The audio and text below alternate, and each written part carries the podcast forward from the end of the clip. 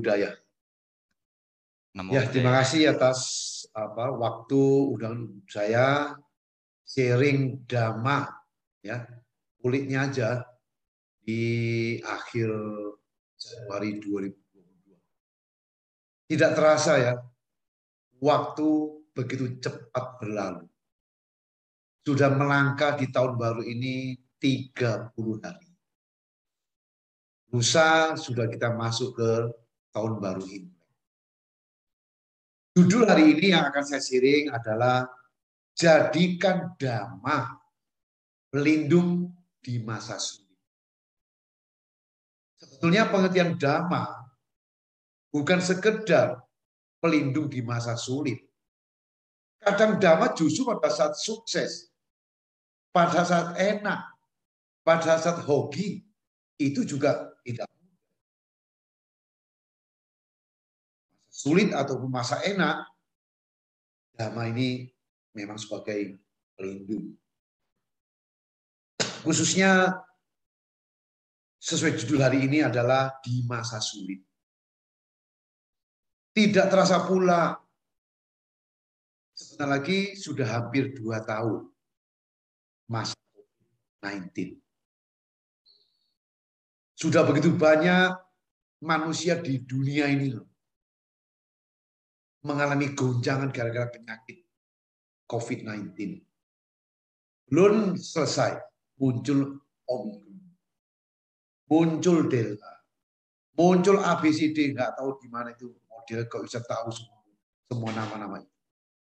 Yang jelas ini sudah buat orang menderita.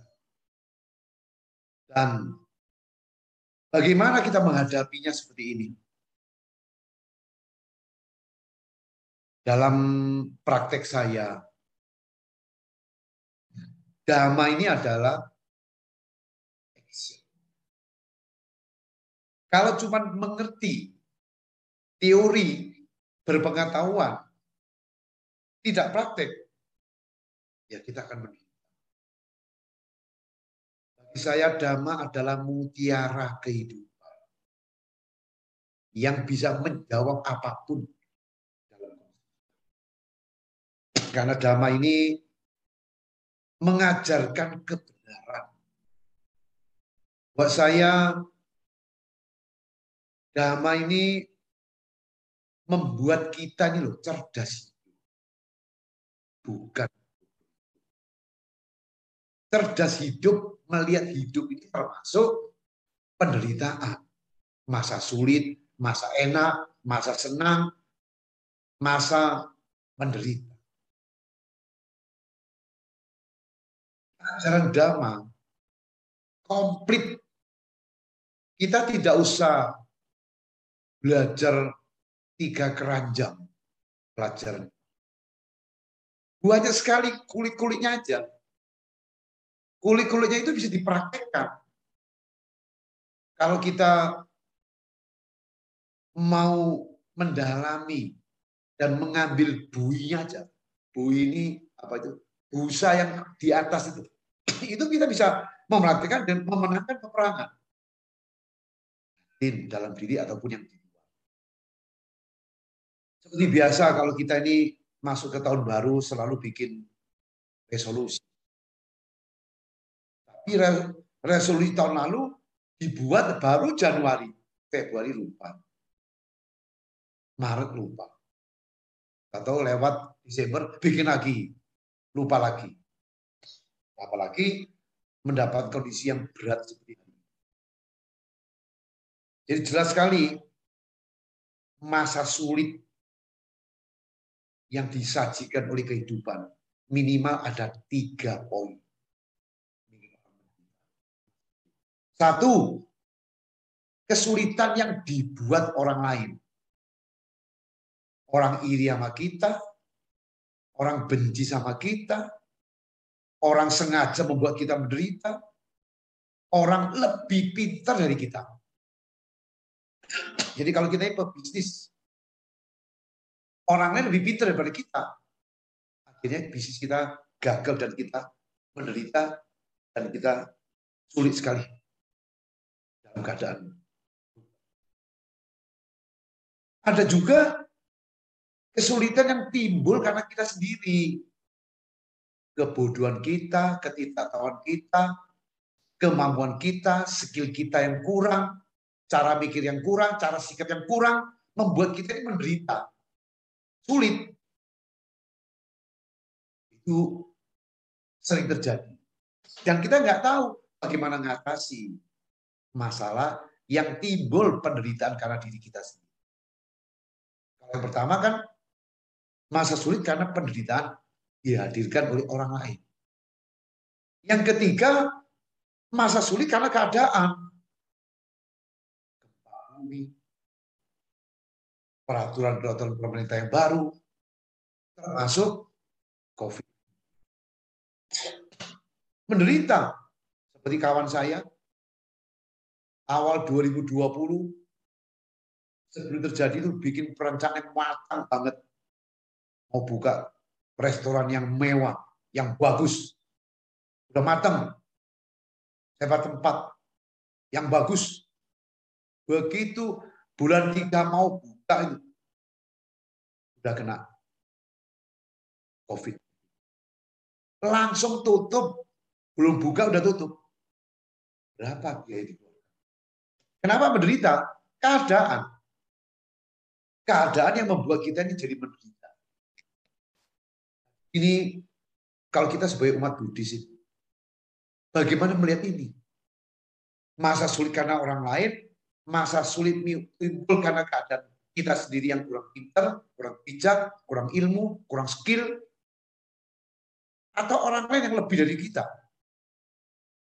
Damai ini menjawab semua. Maka pelajaran dhamma itu sesuai dengan apa yang saya pernah sampaikan. Empat poin penting ya dalam catuka catuka nipata anggota nikaya Sutta Pitaka Sang Buddha menganalogikan empat tipe orang dalam hal teori dan praktek sebagai empat mega. Pertama, orang yang belajar tapi tidak melaksanakan pengetahuan yang dipelajari. Seperti mega yang mengguntur tapi tidak hujan. Diam tapi enggak hujan. Keburu aja, enggak hujan. Jadi kita ini belajar, tapi tidak melaksanakan pengetahuan dhamma tadi. Yang nihil. Dua. Orang yang praktek tidak belajar teori. Seperti Mega yang mencurahkan hujan tapi tidak mengguntur ini juga sulit. Seperti saya masih masa-masa muda saya, miskin, tidak punya ilmu teori sukses. Nabrak kiri kanan sejak umur 30 tahun kemudian baru Nah, ini juga susah. Nah, kalau bisa gimana? Ya kalau jangan nggak usah menderita sampai 30 tahun. Tidak usah menderita sampai menderita, menderita seperti sekarang. Punya ilmu untuk menghadapi masalah penderitaan. Karena cuman praktek tidak punya teori. Nomor tiga, orang yang tidak belajar, tidak praktek, seperti Mega yang tidak menghujur dan tidak hujan. Nah ini orang bodoh hidup. Sudah tidak belajar, nggak praktek, tapi berharap. Karena di patung Sang Buddha, berhayal, minta ini, minta itu, minta nasib baik, minta rezeki, minta hoki. Bodoh. Karena di dalam kehidupan ini, hukum sebab akibat seribu persen aku. Saya sering ngomong dalam seminar-seminar, sukses adalah akibat dari sebab-sebab ini sebab nggak dibuat. Tidak belajar, tidak praktek, tapi mau hidup enak. Mana ada? Jadi ajaran Dhamma jelas. Semua adalah akibat dari sebab. Nomor empat. Nomor empat adalah orang yang belajar dan melaksanakan pengetahuan yang dipelajari seperti mega yang mengguntur dan mencurahkan hujan. Belajar dan kalau kita mampu belajar dan praktek lebih ringan walaupun kita menderita karena tahu mengetahui bagaimana mengatasi masalah yang timbul. Contoh, sulit karena orang lain, menderita karena orang lain. Kita belajar, kalau kita tidak mampu dengan bersaing dengan orang lain, menderita karena persaingan kita, menderita karena orang lebih baik, sadari kita memang kalah atau apa. Kalau memang kita kalah, kita menerima ini sebagai apa adanya. Sambil meningkatkan kualitas kita. Supaya minimal seimbang dan bahkan lebih dari orang lain. Nah ini kan membutuhkan kecerdasan hidup. Menerima apa adanya, kondisi apa adanya, menganalisa apa adanya. Tidak harus menang, menang, menang. Nggak ada. Hidup selalu berubah. Maka kalau sadar orang lain lebih hebat, atau orang lain jahat sama kita, orang lain fitnah kita, orang lain menghasut kita, membuat kita menderita, perlu disadari. Terkadang dalam kehidupan manusia ini. Tidak selalu nemui orang baik. Tidak selalu nemui orang yang cocok dengan kita. Ada kalanya tanpa alasan itu. Orang itu muji kita. Nggak cocok. Musuhin. Nyebar apa-apa yang tidak enak buat kita. Nah di sini loh. Belajar kanti. Meredam dengan kekuatan kesabaran ini. Mungkin mereka melihat kelemahan kita yang dimanfaatkan oleh orang lain. Sehingga menggemburkan suara-suara yang tidak enak membuat kita ini Nah kalau dengan kacamata dama, pasti ada sebab. Sebab itu orang iri karena kita, penyakit di orang luar, atau kita ini keliru. Menonjol, oh, kurang enak. Dengan kacamata dama, kita dari kita rubah. Dan menyadari kelebihan-kelebihan orang lain, menerima. Yes, dia hebat, dia lebih dari kita, lebih dari saya, tapi saya tidak boleh menderita. Hidup itu berubah. Kalau kita mau belajar, kita mau berubah, memungkinkan penderitaan itu menjadi masa sulit, menjadi masa yang gemilang. Karena dalam perjalanan kehidupan manusia itu tidak ada yang mulus. Selalu bergelombang. Maka kenapa Sang Buddha bilang, life is suffering. Hidup adalah penderitaan. Itu jawaban. Ajaran Dhamma itu menjawab. Jangan menderita. Lihat, menganalisa, terima dengan tenang. Sehingga perasaan menderita tadi hilang.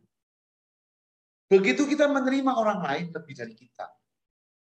Begitu kita bisa memuji orang lain lebih daripada kita. Perasaan iri tadi, yang perasaan menderita karena kelebihan orang lain, membuat kita ini netral. Kalau udah netral, kita majukan diri sendiri untuk belajar. Maka menderita karena orang lain butuh kita kelola sebaik mungkin melalui ya dhamma tadi loh. Menerima apa ada. Kita hari ini adalah bijak, adalah pintar. tapi mampu merubah keadaan hari ini lebih baik, nah itu itu luar biasa. Ya, sekarang kedua, menderita karena diri sendiri. Ketidakmampuan kita, kelemahan kita, emosi kita, karakter kita, sikap kita. Kita tidak sadar sering kali penderitaan hari ini adalah dampak dari cara sikap dan melahirkan efek orang lain dalam. Memang ada orang tanpa sebab bisa iri pada kita. Tapi bisa juga karena ulah kita. Ulah kita, keadaan kita, dalam keadaan lancar, kepada sukses, lupa. Karena dalam kehidupan ini ya, sulit sekali orang menerima kemajuan kita. Jarang orang dengan tulus menerima kelebihan dan kekuatan kita. Lebih banyak orang yang sulit menerima. Maka ini harus dipoles. Dipoles dengan karakter yang baik. Rendah hati. ya Gampang bergaul. Oh rendah hati, gampang bergaul pun orang bisa iri sama kita. Karena ini sifat. Maka di dalam pelajaran dhamma, rendah hati. Kenapa? Anicca. Apa yang kita punya hari ini, apa yang hebat hari ini, belum tentu. Belum tentu. Belum tentu bulan depan. Nah kalau kita mengerti pengertian anicca, pengertian perubahan dan praktek pengertian, kita netral. Waktu kita mau bergairah sok-sokan bisa redam. Memungkinkan orang lain tidak menciptakan iri menjebak ke kiri kanan. Kita jadi nggak dengar karena tidak ada suara-suara negatif. Membuat kita tidak menderita. Sabar, kanti, sati, perhatian penuh. Nah ini dhamma itu menyajikan. Maka itu praktek. Sebenarnya dhamma ini dimunculkan. Masalah. Kalau tenang ya nggak ada nilainya dhamma. Dhamma itu kan obat. Praktek mengatasi permasalahan. Belajar dhamma ya dengan mengerti hidup itu berubah, kita menyadari kalau kita kuat, kita kontrol. Sebaliknya kalau kita lemah, gagal, menderita karena orang lain lebih bagus, kita lemah. Sadari kita ini nggak kuat. Nah, kalau nggak kuat mau apa? Mau belajar, butuh motivasi. Sehingga yang lemah tadi bisa meningkat. Yang meningkat bisa turun kalau tidak sadar. Jadi akhirnya belajar dan berjuang. Memoles diri. Terus bertumbuh. Memoles menghadapi kesulitan dengan sadar. Saya mau berubah. Saya mau belajar. Saya mau benahi diri saya. Sehingga penderitaan yang lahir karena ketidakmampuan kita akan meningkatkan diri kita untuk baik Kalau kita mempunyai kacamata dhamma seperti ini, menderitanya itu sementara. Gagalnya sementara. Bisa kita kendalikan dengan kesadaran. Ya. Seumpama kita tidak mampu menghadapi orang lain pun datang kelas saya di sini. Ya udah, cukup tidak memaksakan diri untuk menjadi sesuatu yang luar biasa di luar kapasitas kita. Kalau kita memaksakan diri di kapasitas kita, menderita selama hidup. melihat tetangga maju, melihat kawan maju, nggak terima. Menderita. Kita nggak berubah, lebih menderita. Nggak mampu berubah, lebih marah. Nah inilah cara jadikan dhamma pelindung masa sulit. Sekarang yang poin ketiga, kesulitan tadi muncul karena keadaan. Keadaan berbagai macam masalah. Paling paling apa aktual ya masalah COVID-19. Munculnya ini sudah dua tahun masa sulit menderita. Menderita. Banyak perusahaan bangkrut. Banyak karyawan di PHK akan di PHK dan sudah di PHK. Perusahaan 95 persen terguncang karena keadaan COVID hingga menghadapi masa sulit. Bagaimana nih dengan kacamata damai? Saya lihat ini ya, yang saya pernah bicarakan, ini musibah. Karma muncul COVID-19 ini di dunia ini. Sebabnya banyak sebab. Sudah nggak usah ngurus sebab. Yang jelas akibat munculnya penyakit-penyakit seperti ini, tinggal menerima kita melihat apa adanya. Karena tidak mampu melihat lahirnya masalah ini. Jadi ini kena karma dunia. Bukan sekedar karma pribadi, karma keluarga, karma masyarakat, karma negara, karma dunia. Nah, kalau dengan kacamata dhamma, ya agak gampang. Caranya nggak ada yang tidak ada yang abadi di dunia. Tidak lama akan hilang. Kapan, Pak? Ya nggak tahu. Mungkin minggu depan, bulan depan, tahun depan, lima tahun lagi, nggak tahu. Tetapi kita punya mental untuk menerima ini sebagai satu perubahan. Harus diterima. Kalau kita tidak menerima, menderita. Pasti menderita terus. Tapi kalau dengan kacamata dhamma, karma karma dunia ini, kondisi sekarang ini harus diterima. Dengan hati dan pikiran yang besar. Sebagai satu dan yang tidak bisa masih banyak karma-karma yang tidak enak membuat kita masih sulit hari ini. Sama.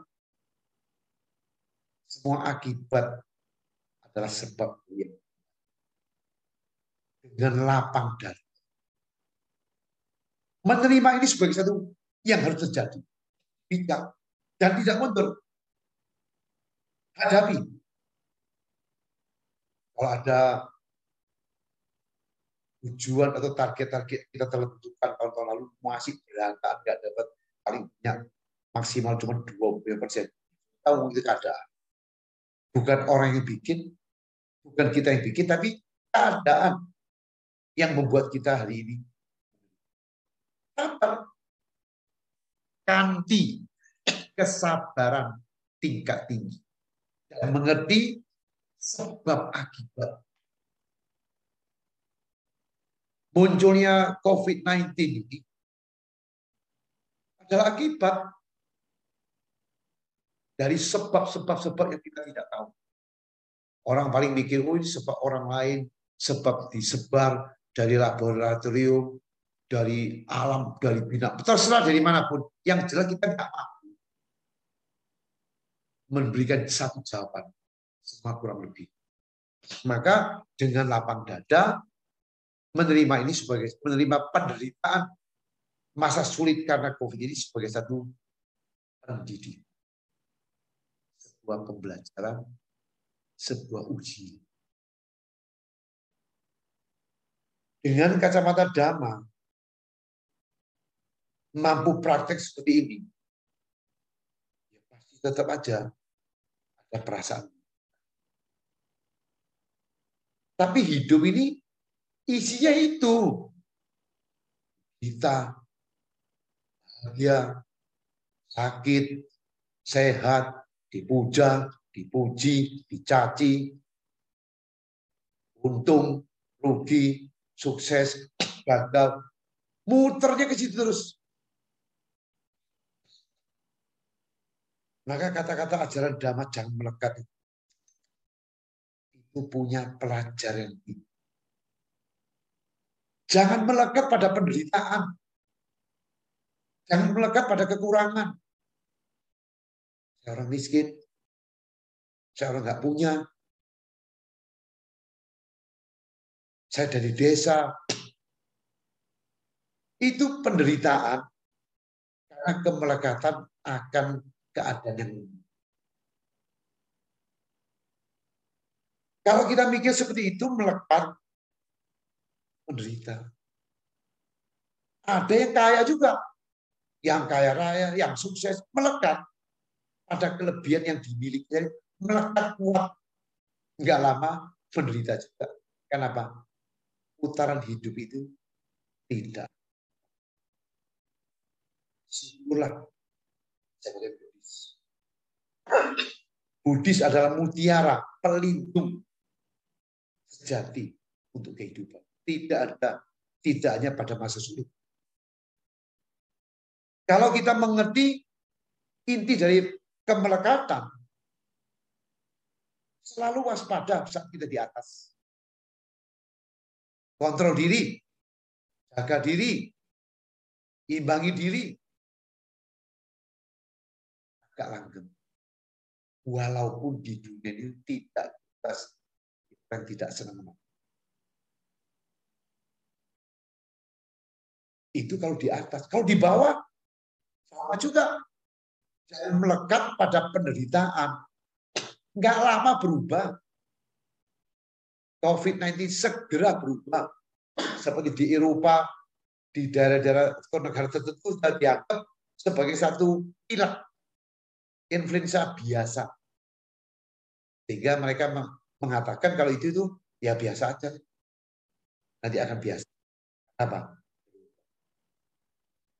Dengan mengerti hukum perubahan yang sejak membuat manusia tadi cerdas dan fleksibel masuk ke dalam hati.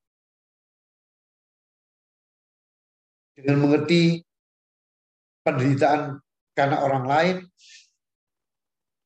kelebihan dan kekurangan orang lain, karena diri sendiri kurang dan lebihnya, dan keadaan, kita ini kembali ke jari.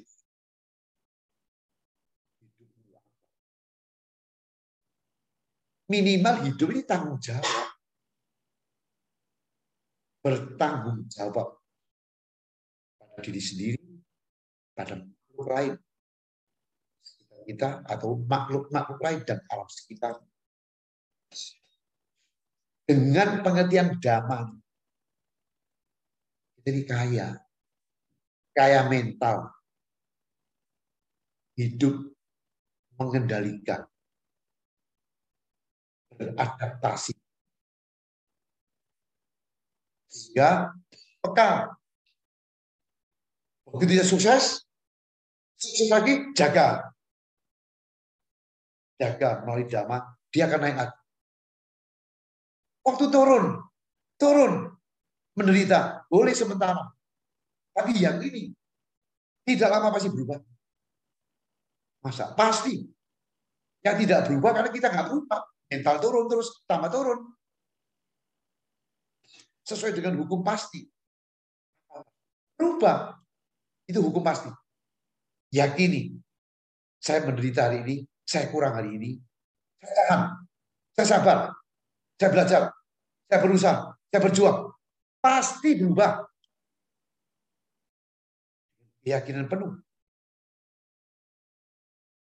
Yakin seyakin yakin. Sehingga melihat hidup ini, kita punya panya. Punya kebijakan sekaligus punya wirya, semangat untuk berbenah.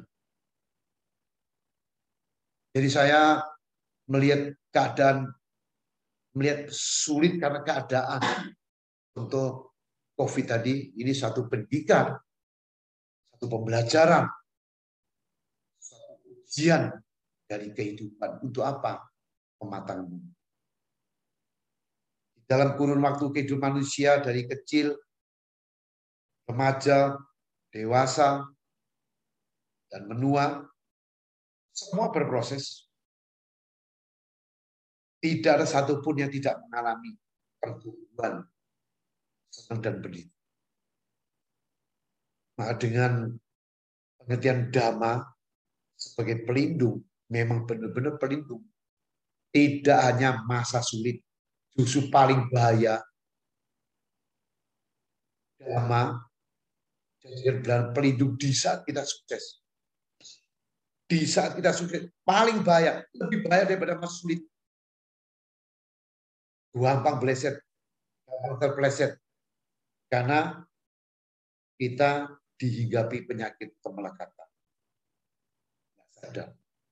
Ya, dengan mengerti dhamma, belajar dhamma dan praktik. Melihat masa sulit apa pun, yakini semua itu sementara. Dan kita tingkatkan kita kualitas hidup kita, kualitas pikir kita, wisdom kita, dhamma kita untuk perang. Mengerti hukum sebab akibat, menggunakan cita niama hukum pikiran yang mengetahui dengan sadar. Hukum perubahan. Dan punya sila. Sila yang baik. Punya karakter yang baik. Bermanfaat tidak tapi untuk diri diri sendiri, untuk orang lain dan masyarakat. Mari menggunakan senjata dhamma tadi di saat saya ulang ketemu orang lebih dari kita belajar menerima belajar memuji belajar mengaku kelebihan kalau orang lain bukannya lebih tapi jelek, merusak kita sehingga kita menderita. Belajar juga. Belajar menjadi kaca. Meredam kelebihan kita. Belajar hidup ini ada orang seperti itu. Tidak usah kita. Dua, praktek. Kalau kelebihan kita sehingga berdampak sesuatu yang nggak enak membuat kita menderita dikontrol dikontrol kalau sadar kita nggak mampu nggak ada orang lain terima menerima kelamaan keadaan kita hari ini apa adanya dan mengakui kelebihan orang lain sekaligus belajar bertumbuh berbenah. Dan ketiga tadi ulang lagi menderita masa sulit karena keadaan. Apa pun dengan kacamata dhamma terima apa adanya. Dan mencari solusi. Terutama mencari ke dalam ke dalam ya untuk berbenah belajar jadi dengan dari belajar dengan kejernihan pikiran dengan ilmu dhamma mengerti hukum kemelekatan. Saya yakin ya masalah kita atasi hari ini, kita hadapi hari ini, kita bisa mengatasi. Kita bisa lentur walaupun dalam kondisi yang belum enak. Belum enak. Maka ini anggap meditasi. Ketidakenan ketidakenan hidup yang dimunculkan hari ini tanpa sebab kita nggak tahu tahu muncul meditasi. Meditasi di dalam kondisi menderita. Ada orang secara fisik.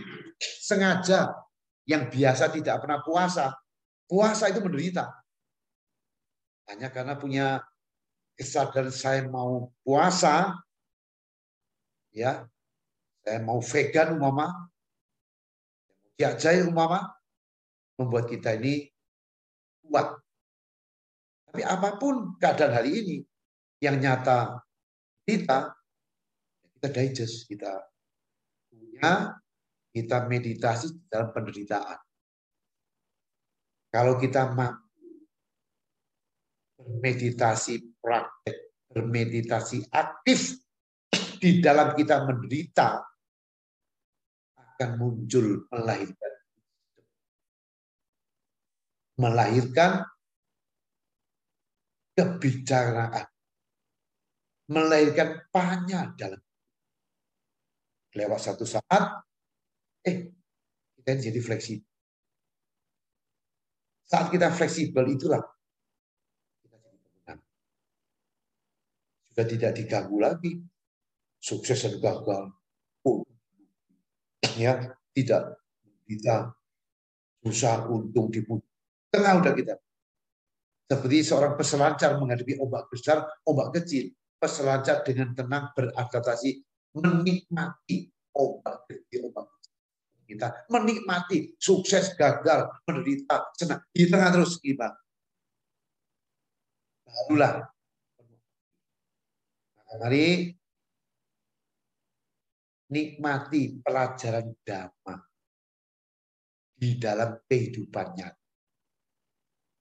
Jadilah pemenang. Dua hari lagi kita segera menghadapi tahun baru Tahun baru Imlek kali ini sekali lagi mungkin tidak semarak tahun lalu. Karena kita pemerintah dan hari ini COVID-19 makin meninggi 11 ribu. Hari ini pasti lebih dari 11 ribu. Sampai puncaknya nggak tahu katanya dua, dua bulan lagi akan ke atas. Saya nggak, saya tidak butuh, saya percaya, mau nggak tahu. Saya butuhnya nunggu. Sampai kita beradaptasi, jaga prokes. Sementara tidak usah keluyuran ke rumah orang-orang, ke rumah saudara yang lagi rame-rame dihitung jamnya, waktunya biar nggak banyak orang. Jadi satu, menjaga prokes, menjaga prokes untuk tidak jadi kita menderita dan tetap melihat ke depan optimisme.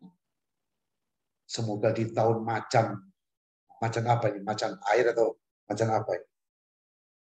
Macan besi kayak macan air. Buat saya macan setiap hari adalah hari baru. Setiap tahun tahun baru, bulan baru, minggu baru, hari baru. Yang penting hari baru. Setiap hari baru, manusia baru, berproses baru, menikmati per detik hidup. Menjadi manusia lentur, menjadi manusia satya, menjadi manusia berpraktek dhamma. Yang dari saya. Namo Buddhaya. Sebagai pembuka. Uh, jika kita melakukan chanting atau membaca tapeco setiap hari begitu ya, apakah itu sebagai bentuk nyata dari Dhamma sebagai pelindung? Terima kasih Pak. Ya, secara psikologis spiritual, membaca tapeco 100 kali, 1000 kali, membuat kita ini minimal itu tenang dan punya merasa ada pelindung. Merasa. Ya.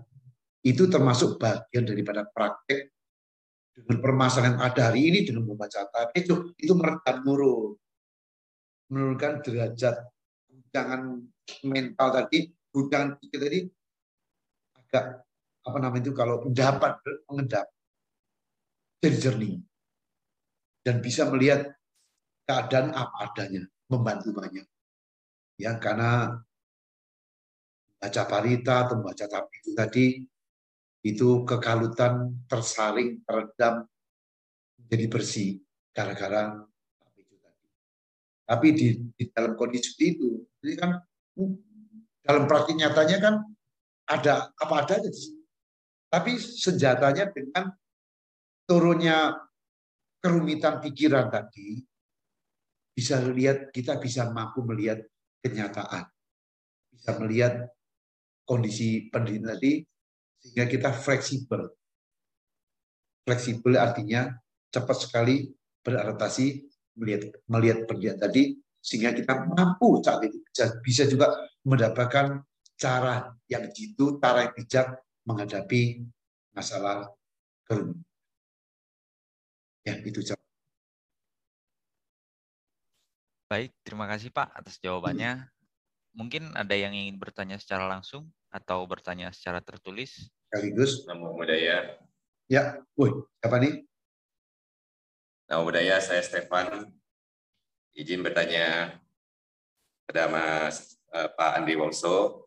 Ya, Pak Stefan. Bagaimana, bagaimana cara bijaksana kita menyikapi kebahagiaan dalam dhamma supaya lepas dari penderitaan. Sorry, ulang lagi Pak Stefan. Bagaimana cara lebih bijaksana supaya kita dalam menjalankan dhamma supaya kita lepas dari penderitaan. Cara bijaksana yang lebih bahagia. Sebetulnya sulit manusia itu keluar dari penderitaan. Tapi kalau kita punya pengertian dhamma yang baik, penderitaan itu tidak terasa penderita. Contoh, umpama kita ini mencoba puasa atau meditasi gitu aja, meditasi. Satu jam meditasi, itu diam. Orang itu menderita, satu menit menderita. Kalau kita nggak menderita, karena kita mampu mengatasi rasa penderitaan tadi, kita bisa bebas. Padahal yang menderita itu kita mampu. Sama juga dalam kehidupan. Karena kita mampu di atas masalah, masalah nggak ada masalah lagi di dalam praktek dhamma. Jadi yang diutamakan apa? Pengertian di dalam praktek tadi.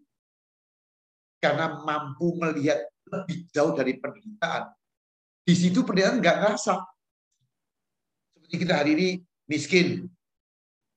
Kita ber, berpandangan praktek dhamma, ya saya memang berkekurangan. Tapi punya motivasi, nggak apa-apa. Saya mau berbenah. Saya mau belajar. Begitu kata-kata saya mau belajar, penderita tadi kurang udah kurang. Ada menderita, tetapi punya motivasi untuk berubah. Berubah ke atas. Berjuang. Saat kita menyiapkan diri untuk berjuang berbenah diri, di situ betul sama penderitaan tapi tidak terasa. Dan lewat waktu mengatasi masalah, lewat dhamma tadi, menderita akan menjadi bahagia. Maka betapa pentingnya di dalam praktek hati. Pengendalian pikiran tadi sangat penting. Mengolah pikiran sangat penting. Praktek damanya di dalam mengerti olahan pikiran paling penting. Jadi olah yang mengolah pikiran. Kalau saya hari ini menderita, seperti saya ini miskin dulu, nggak punya kekurangan. Sampai saya merubah hidup saya. Saat saya ngomong, masih menderita sebetulnya. Masih miskin, masih kurang. Tapi tidak begitu terasa, kan saya ada harapan baru.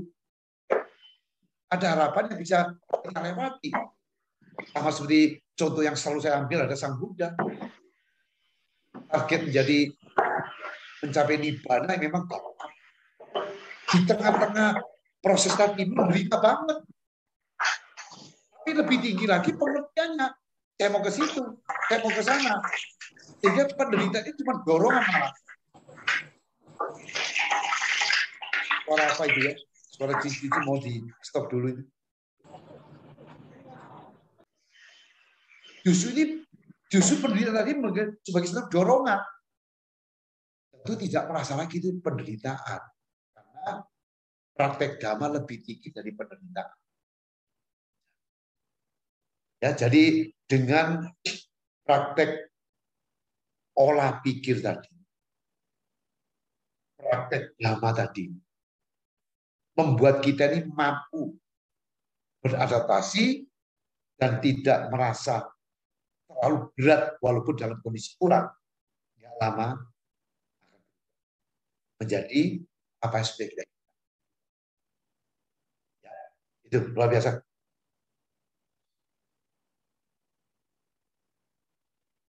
Baik, terima kasih Pak. Baik, terima kasih Pak atas jawabannya. Mungkin ada lagi yang ingin bertanya secara langsung?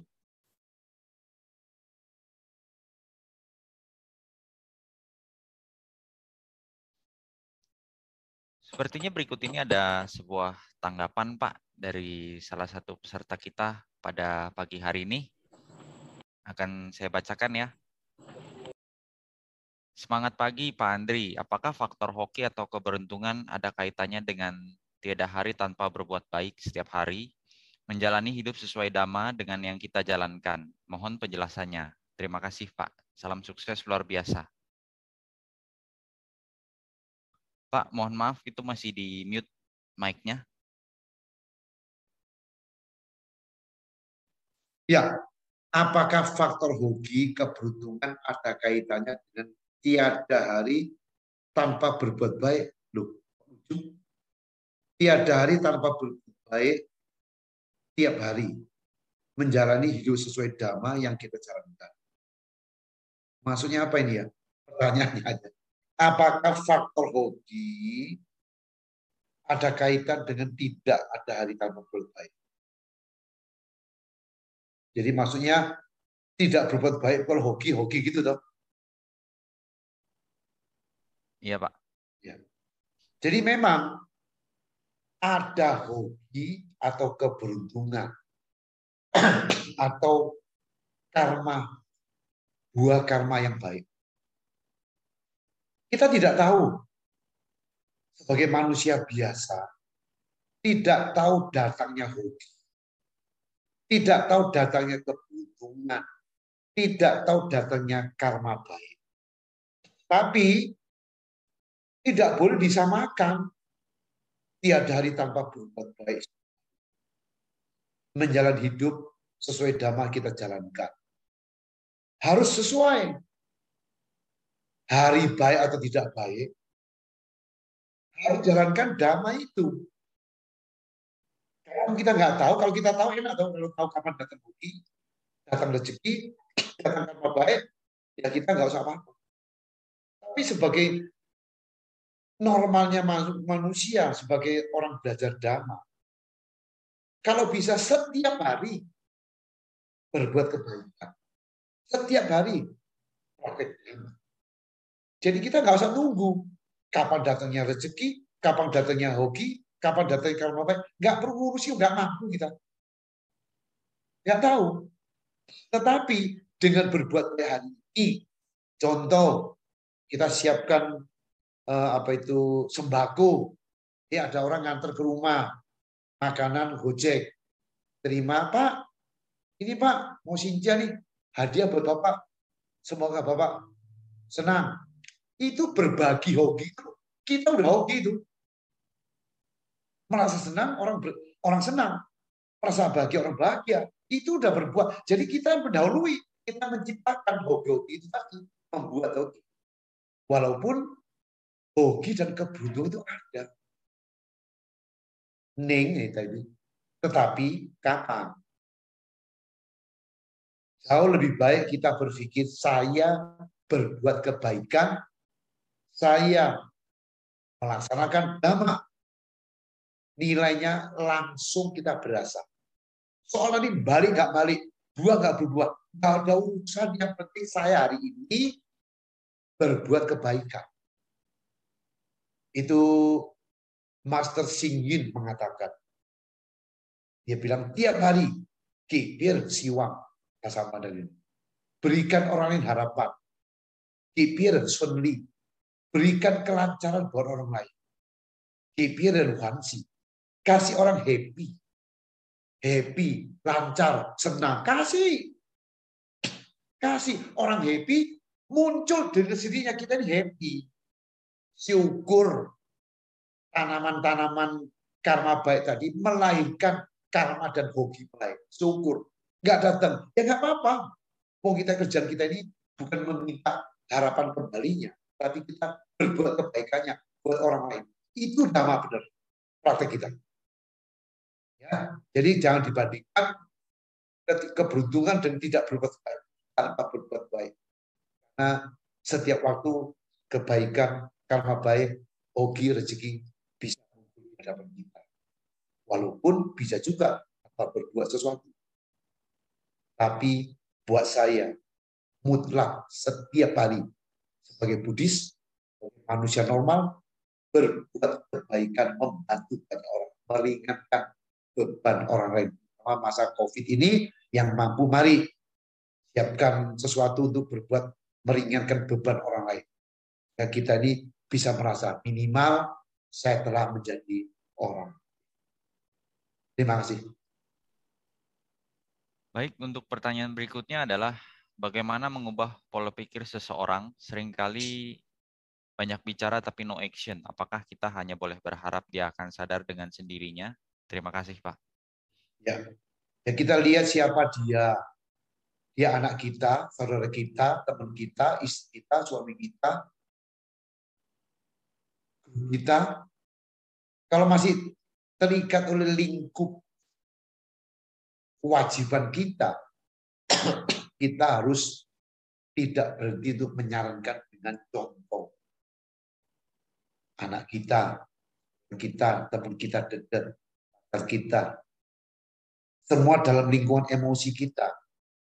Kita punya kewajiban sabar untuk mendidik, berbagi kepada apa yang kita sarankan mereka supaya berubah.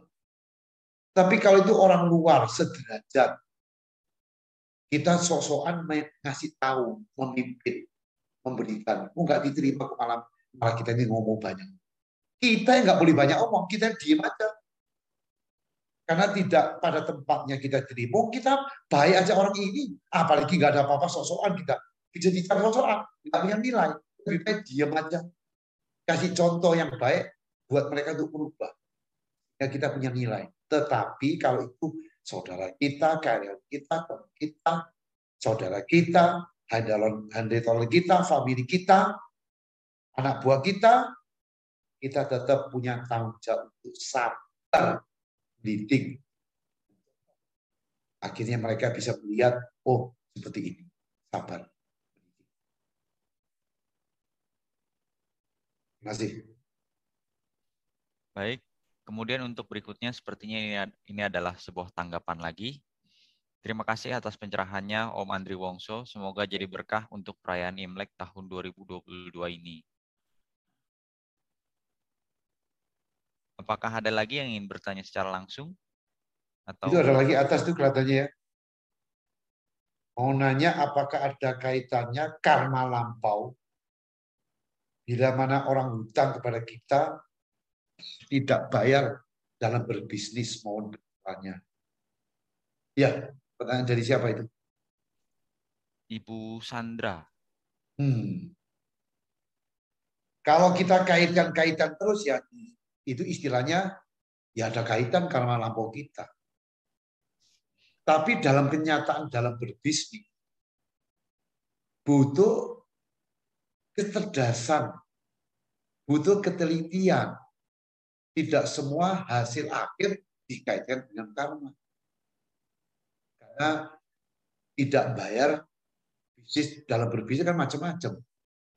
Karena dia rugi, karena dia nakal, karena kita ceroboh, macam-macam. Yang pasti dalam bisnis bisa dimakan orang, bisa untung. Semua adalah sebuah resiko.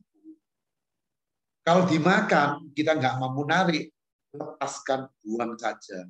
Kasih anggap itu boleh. Kita anggap sebagai mungkin dulu saya punya utang. Ah, udah, ya. Atau kita ini ceroboh.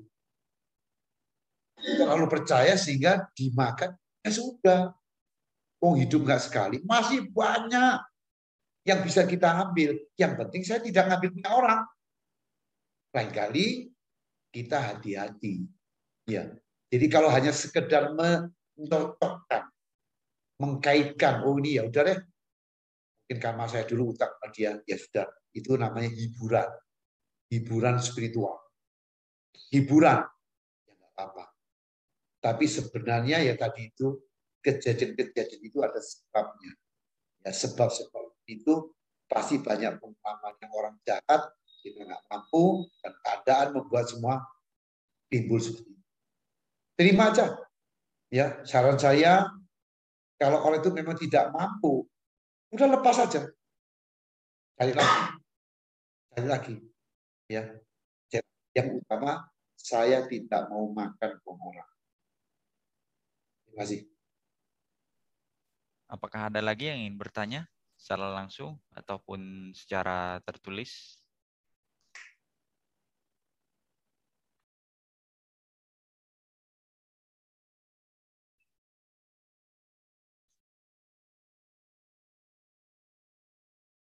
Kalau tidak ada, mungkin Bapak Andri Wongsu bisa menyampaikan kesimpulan atas materi pada pagi hari ini.